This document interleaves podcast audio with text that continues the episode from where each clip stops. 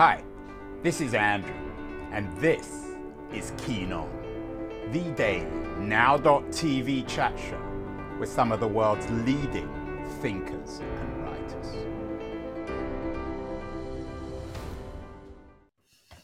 Hello, everybody. It is May the 12th, 2022. As always, I'm talking to you from San Francisco. My guest, as it happens, is just down the peninsula on Stanford University has a new book out about refugees. We've done a number of shows about refugee books. We did one last year, an excellent show, I thought, with Ty McCormick, um, who has uh, a wonderful new book out about um, one family's quest to come to America called Beyond the Sand and Sea. It's an inspirational story about um, the suffering and perhaps, in some senses, the redemption of life as a refugee.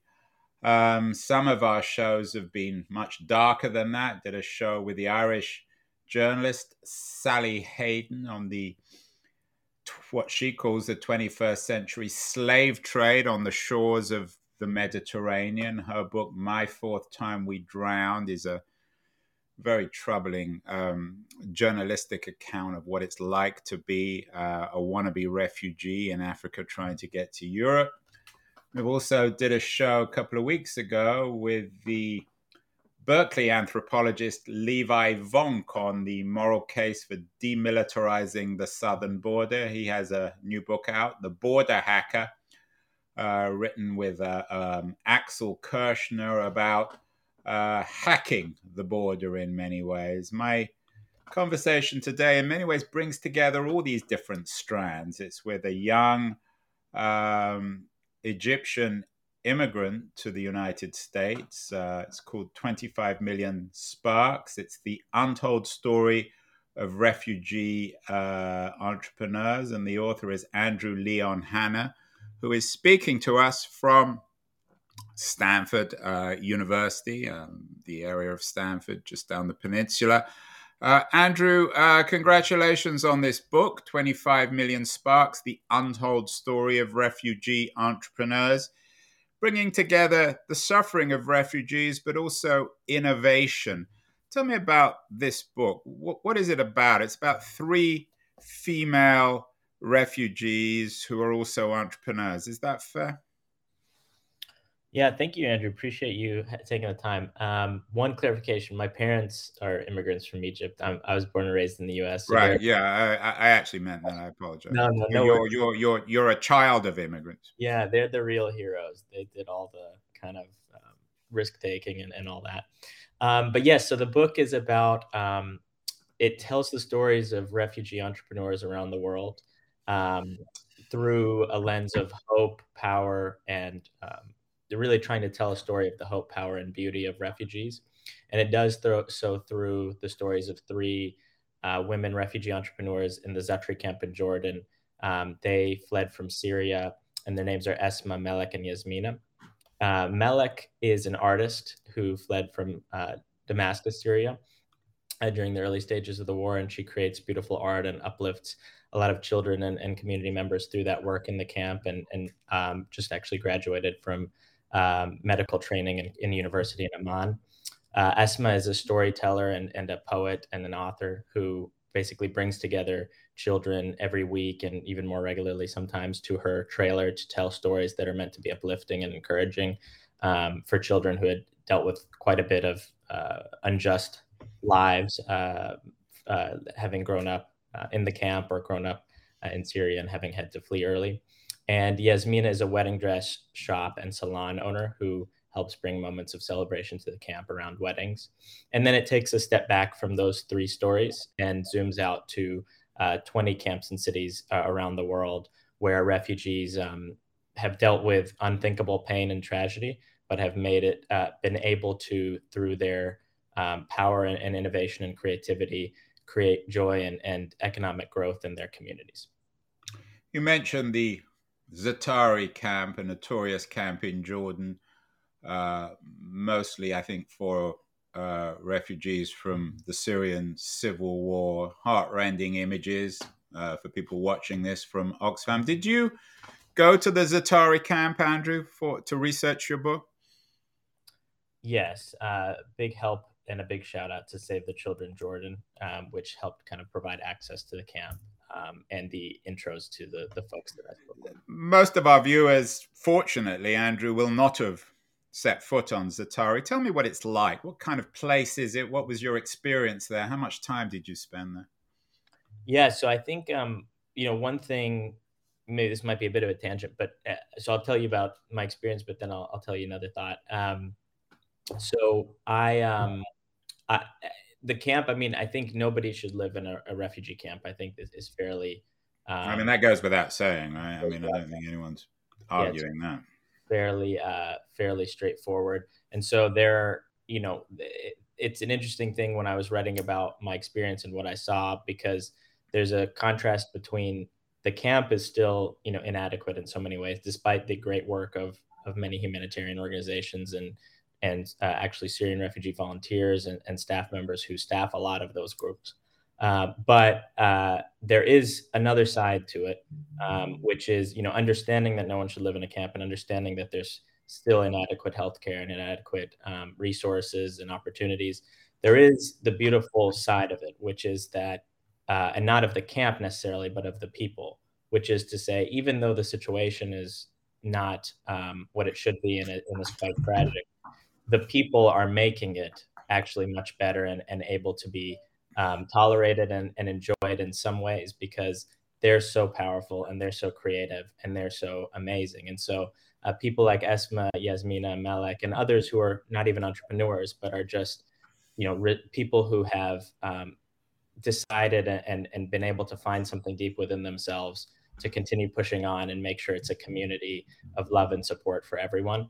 And so while the camp is still, again, inadequate in so many ways, um, it's become a, a, place that has, a, a, you know, thousands and thousands of shops, um, community centers, uh, and, and, many other things where uh, refugees are, with just a little bit of investment and support, creating a home in Zaatari. Um, and often they also, you know, as, as you'll read in the book, uh, a lot of the folks I interviewed also want to make clear, hey, this is a place like anywhere else. You know, I, I don't want to be treated differently because I live in a camp. Um, and it's not some, you know, e- even, you know, Malik talks about going to university in Amman and people saying, oh, what's it like? What's it like? And so there's some element of, yes, it's inadequate, but also it's my home and I've made it a home and, and actually I should be celebrated for, um, you know, what my community has done. What's the main message uh, in 25 million sparks, uh, Andrew? Are you suggesting that every refugee has an entrepreneurial spark or they have different sparks? And for non refugee readers, um, you're trying to reveal the humanity of every single refugee, whether or not they're an entrepreneur, because they're all human beings. Yeah. Yeah, I think that the latter one is is well said. I think there's a little of both, but the primary message is uh, more of what you said second, which is, uh, you know, my motivation was, you know, every person has wonderful power, beauty, and dignity, and deserves to be treated equally and portrayed equally. But often in the media and from many politicians, we tend to hear one of two narratives, is how I say it, uh, about refugees and often more broadly immigrants. We Either won't mention which politicians, will we, Andrew? Although we know all know who you're talking about. well, yeah, there's more obvious ones, but um, and often the the one the ones that are more obvious, we hear the villain narrative, which is they're coming to take our jobs and commit crimes, and you know, you know, it's the more dra- dramatic. But I think actually, uh, almost as insidious or also not great is is the narrative where all you see of refugees is they're poor and they're needy, and so I call this more of the villain narrative. Yeah, um, I think you're very, I don't know if you've seen um, Ty McCormick's book Beyond the Sea and mm. Sand, but I think the two books have actually quite a lot in common. Of course, what you're saying is rather than coming to take our jobs, some of these refugees are in fact coming to create jobs. Is that fair? That's right, and and there's an element too of even aside from so put aside the kind of economic value which which um, is a is a major point of the book um, to say that refugees are 1.5 to 2x more entrepreneurial than native born citizens. You know on a 10 year basis the us government found that um, refugees contributed i think it was 60 to 80 billion in, in net fiscal impact uh, billion um, not million. And so um, and that's above and beyond the investment. So there, there's a lot of economic value but to your point, the main message is to say, no, they're not victims or villains. These are just narratives that are told. Refugees are people just like anybody else who dealt with an unthinkable tragedy that could have happened to anyone and um, deserve to be treated and portrayed with dignity and deserve to be invested in and supported uh, for who they are, number one. But then also, by the way, it is a huge economic benefit to welcome and invest in them. And the economic side is really interesting in terms of the book, 25 Million Sparks, because the background to the book is is is particularly interesting, Andrew. You entered, I think, the Financial Times' Bracken Bower Prize. I think it was in 2019, a mm-hmm. prize which um, gives an annual award to the best business book of the year. I think you, people can enter it now for 2022.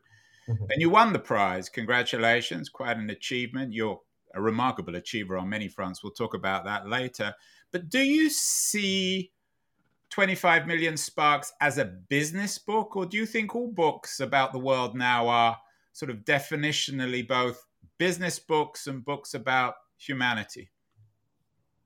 Yeah, it's a great question. I, I think um, any book, uh, so I, as far as the book, I would see it as some hybrid of uh, a human storytelling book, and then you know there's a there's unique business elements to it. Um, so I would call it both a business book and kind of a narrative nonfiction, you know, public, you know, broad readership book. Um, but I do think any business book, you know, I was a I was a judge for that same prize, and thank you for the kind words about that. Um, and one thing that stood out being on the other side of uh, seeing proposals is, you know, as you say, all of them need to have not all of them need to, but I personally and a lot of readers believe that um, it's much more captivating when there is a human narrative underneath the business side of it. And so I think those tend to be um, the ones that I think uh, have a lot of power and can reach beyond kind of the niche focus group of people who. Uh, yeah, it's a good prize. I'm really impressed with it. Um, I think this year or maybe last year, the Digital Silk Road, China's quest to wire the world and win the future, won the prize.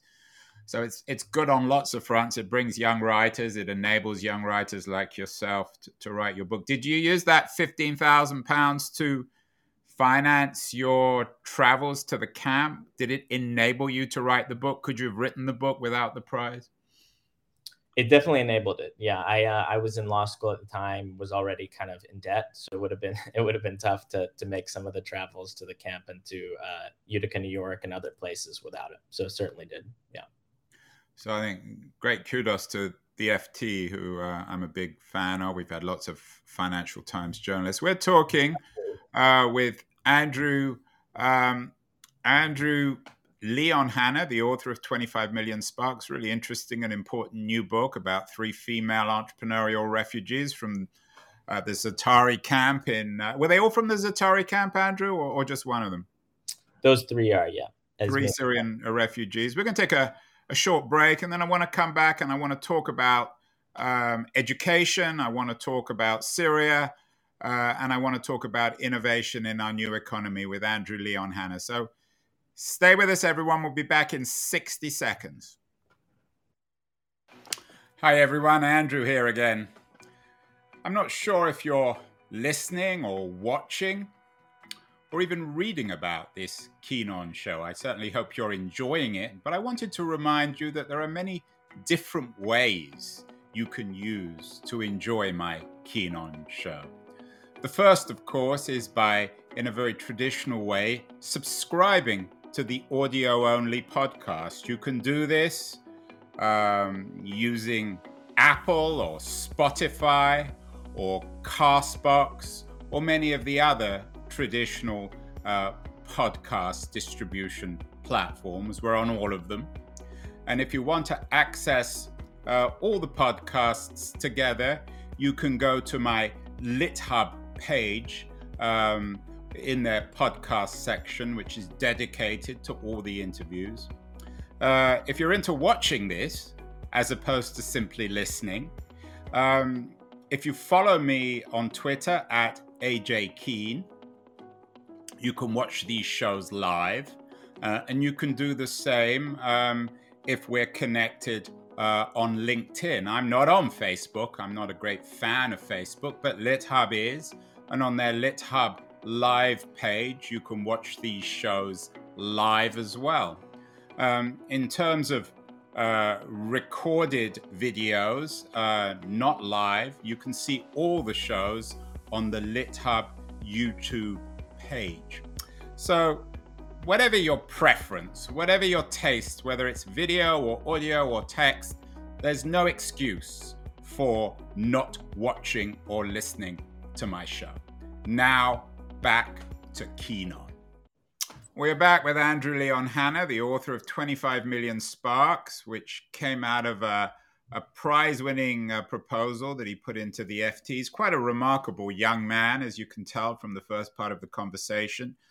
Incredibly articulate, uh, graduate of Duke University, Harvard Law School, currently at Stanford uh, doing an MBA. So he kind of reminds me in some ways of another guest I had on the show, Jamie Beaton, um, who also has successfully navigated the top universities in the world. He's the author of a book called Accepted. It was interesting when I was talking to Jamie in terms of uh, who runs the world. Jamie said mothers, and particularly his mother. Um, Andrew, I, am curious. You mentioned earlier that you're the child of, of refugees. Do you explain your own remarkable success, all these different degrees, a book, uh, and you're not even 30 yet? Um, do you explain it in terms of your experience as a, a child of refugees from Egypt, or is it just coincidental? Yeah, so my parents are, are immigrants from Egypt, so um, the just the right. Yeah, I apologize. Uh, immigrants rather than refugees. No worries. Just always uh, getting the bio stuff.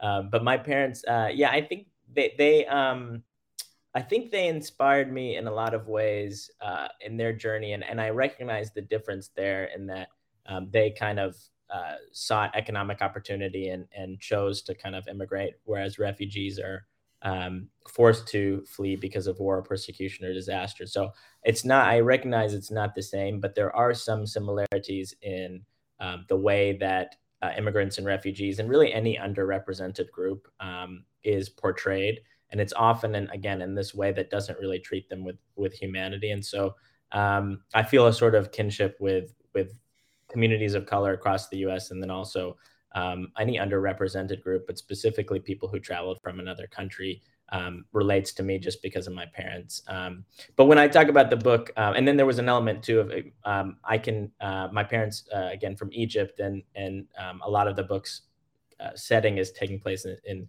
uh, Jordan, and they're folks who fled from Syria. So there's also a relationship there that that felt close to me in terms of the Arabic, and I try to use the Arabic in the book quite a bit. Um, but really, Do you speak it, Arabic, Andrew? Uh, I I'm okay at it. I wasn't good enough to. That uh, probably means you're fluent. How many languages do you speak? no, I just speak um, English and okay Arabic and very bad Spanish. Which is a pretty hard language, so I'm sure your okay Arabic is better than most people's Arabic. Um, true. Yeah. I'm curious. You mentioned the Arabic element, um, Syria, of course. We've done a number of shows on Syria and the connection between Syria and the Ukraine. We had the journalist, for example, the Wall Street journalist, uh, Wall Street uh, Journal uh, writer Joby Warrick on the show, talking about his book about Syria. Does your experience at Zaatari and your conversations with many Syrian refugees does that give you more? Uh, more sympathy, more emotional sympathy with what's happening in the Ukraine?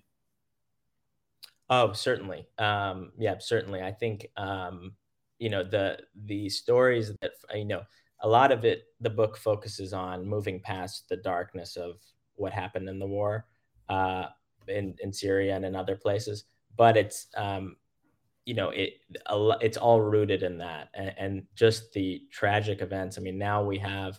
Uh, we when I started the book, it's called 25 Million Sparks because there were 25 million refugees in the world when I started the book when it came to press, it was 26.4.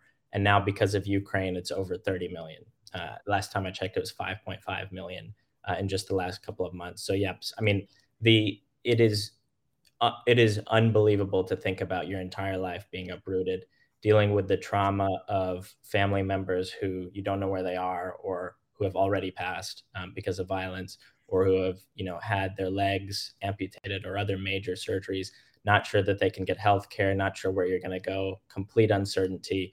Um, then when you get to the new country, if, if you can get there, there are many laws and kind of uh, problems with integration and not recognizing your skills and abilities and your credentials. And so it's a million um, unbelievably unfair things that surround life as a refugee, and which makes the stories that I uh, you, of these entrepreneurs a million times, in my opinion, more incredible than you know some of the ones that are celebrated here in Silicon Valley.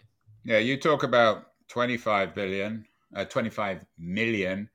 Let me raise the stakes a little bit on you, Andrew. Um, did a show with Rowan Hooper, um, British science journalist, How to Save the World for Just a Trillion Dollars. Uh, he's written a book about it.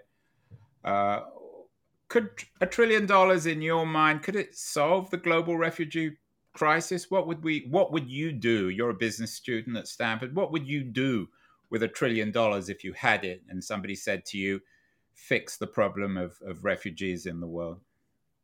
Yeah, and that's a great question. I think I think my mind goes to two things first. Um, the first is the, ma- the the most significant problem, aside from the creation of refugees refugees through uh, our kind of global inability to contain violence and disaster.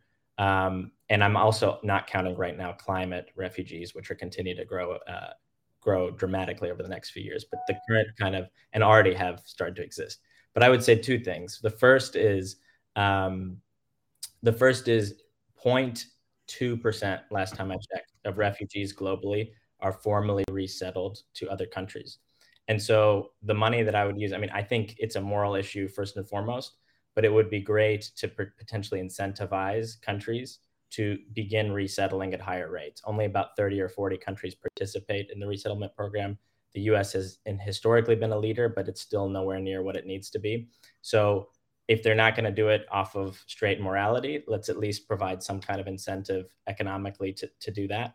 Uh, and then second is kind of what the theme of the book is, which is put the money in the hands of these folks because they understand uh, they have four or five different elements for why they're more entrepreneurial than the average citizen. They uh, have cross cultural experiences that allow them to understand different markets. They have the ability to take risks. They go 100% commitment because that's this is the only opportunity they often have.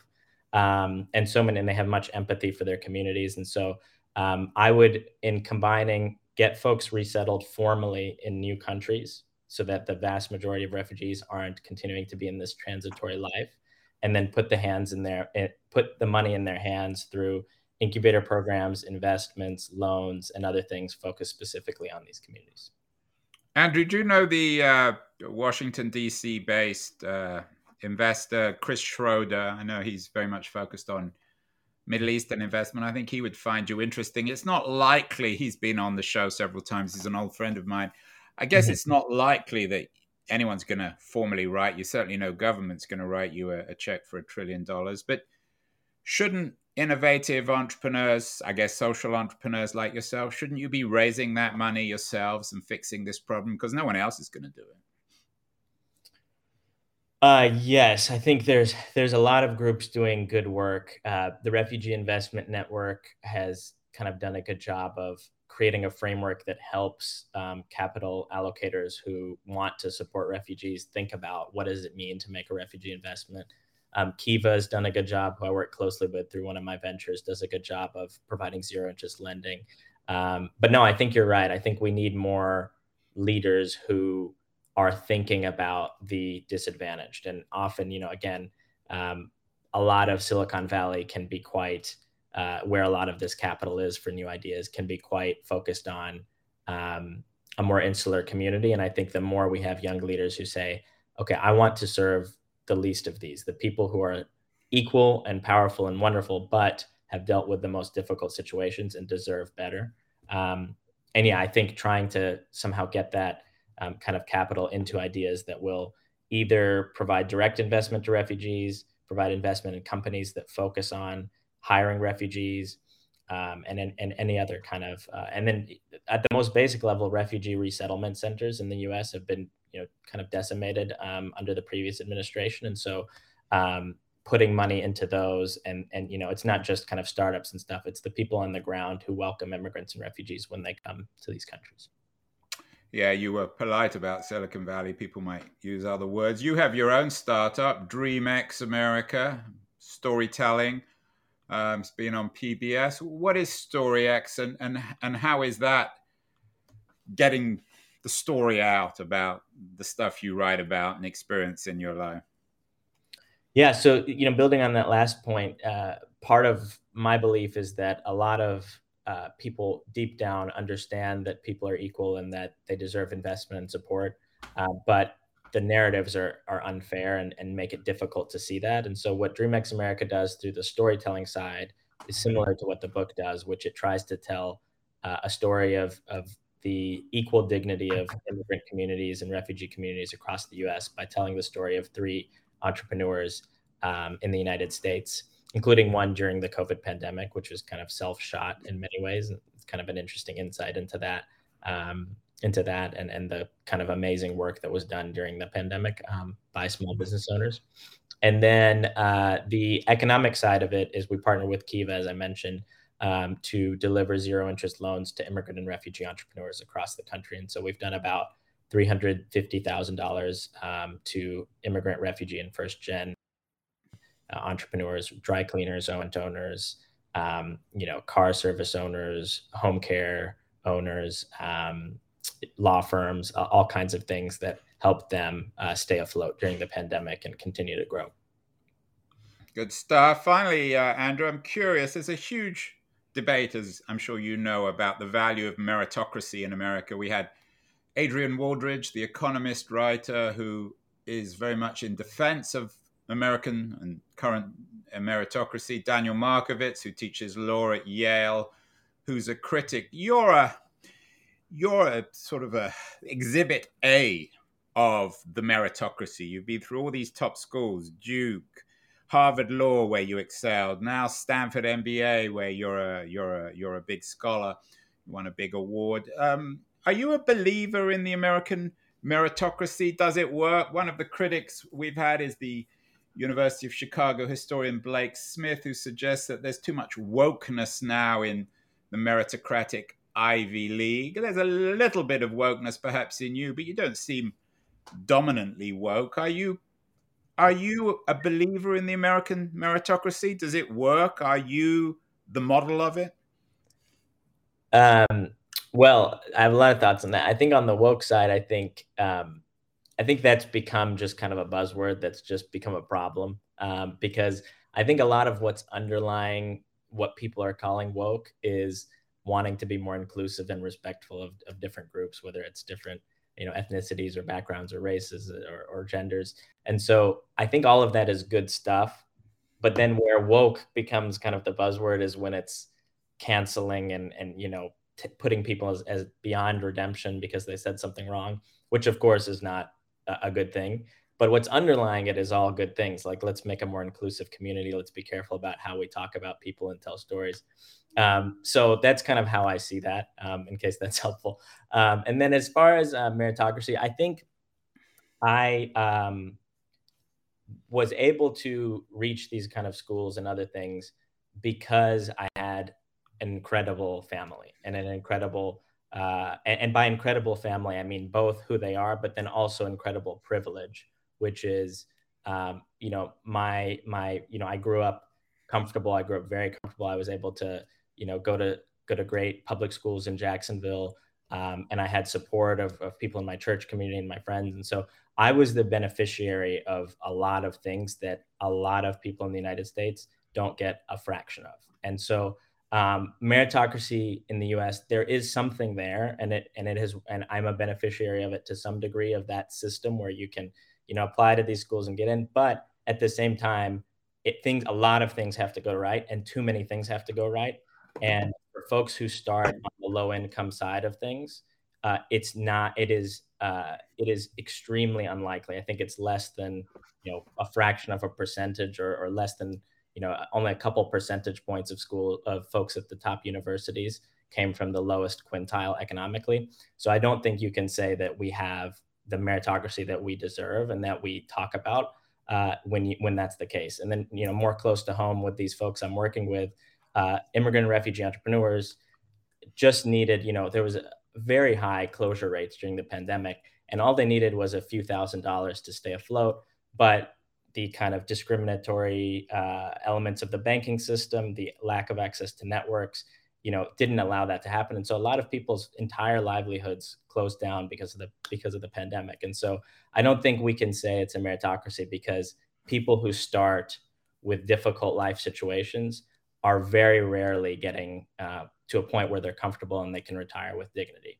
And so while, right. there's, while there's some element of it, it's not enough. Good stuff from Andrew Leon Hanna, the author. Uh, important new book. He's a major figure, important voice. We're going to hear, be hearing a lot more about him. His first book, 25 Million Sparks The Untold Story of Refugee Entrepreneurs, is just out. Well worth reading. Congratulations, uh, Andrew. And then finally, um, who's in charge, Andrew Leon Hanna, in May 2022? Who runs the world? You have an interesting perspective both from Stanford and from Zaatari. Who's in charge these days, Andrew? I think it is a lot of the people who are completely ignored in our local communities who are um, teaching, cleaning, um, you know, providing care for the elderly, uh, providing care for those who are sick. I think it's the people who are truly running the world and who make the biggest impact in my mind are the ones who are the least celebrated.